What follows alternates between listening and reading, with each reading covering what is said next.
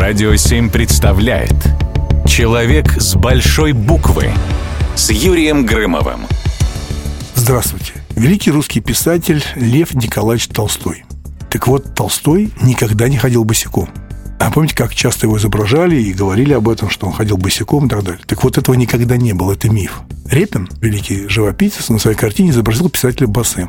Портрет остался в истории, хотя сам его герой работой художника остался недоволен. Толстой резко относился к своим коллегам по цеху, писателям. С другой стороны, почему резко? Давайте скажем честно. Лев Николаевич вообще не скупился на крепкое словечко.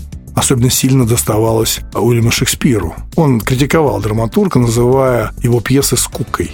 Зато Лев Николаевич признавался в своей любви к Пушкину, а также восхищался трудами Гомера и Виктора Гюго – это уникально, когда у вас есть свое мнение. Поэтому я считаю, что не надо бояться высказываться.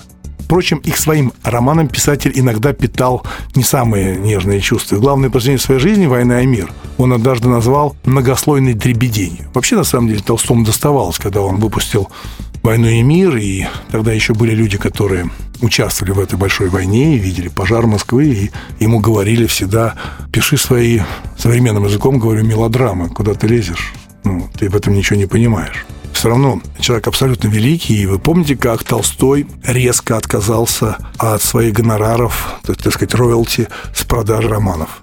Тем самым, конечно, он сильно расстроил свою супругу Софью Андреевну.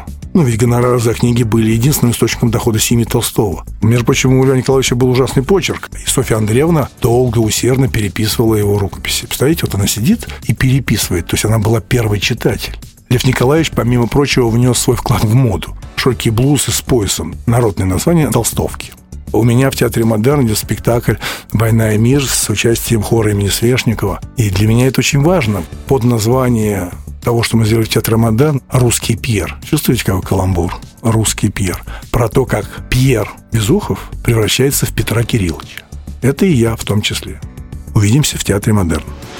Человек с большой буквы на радио 7.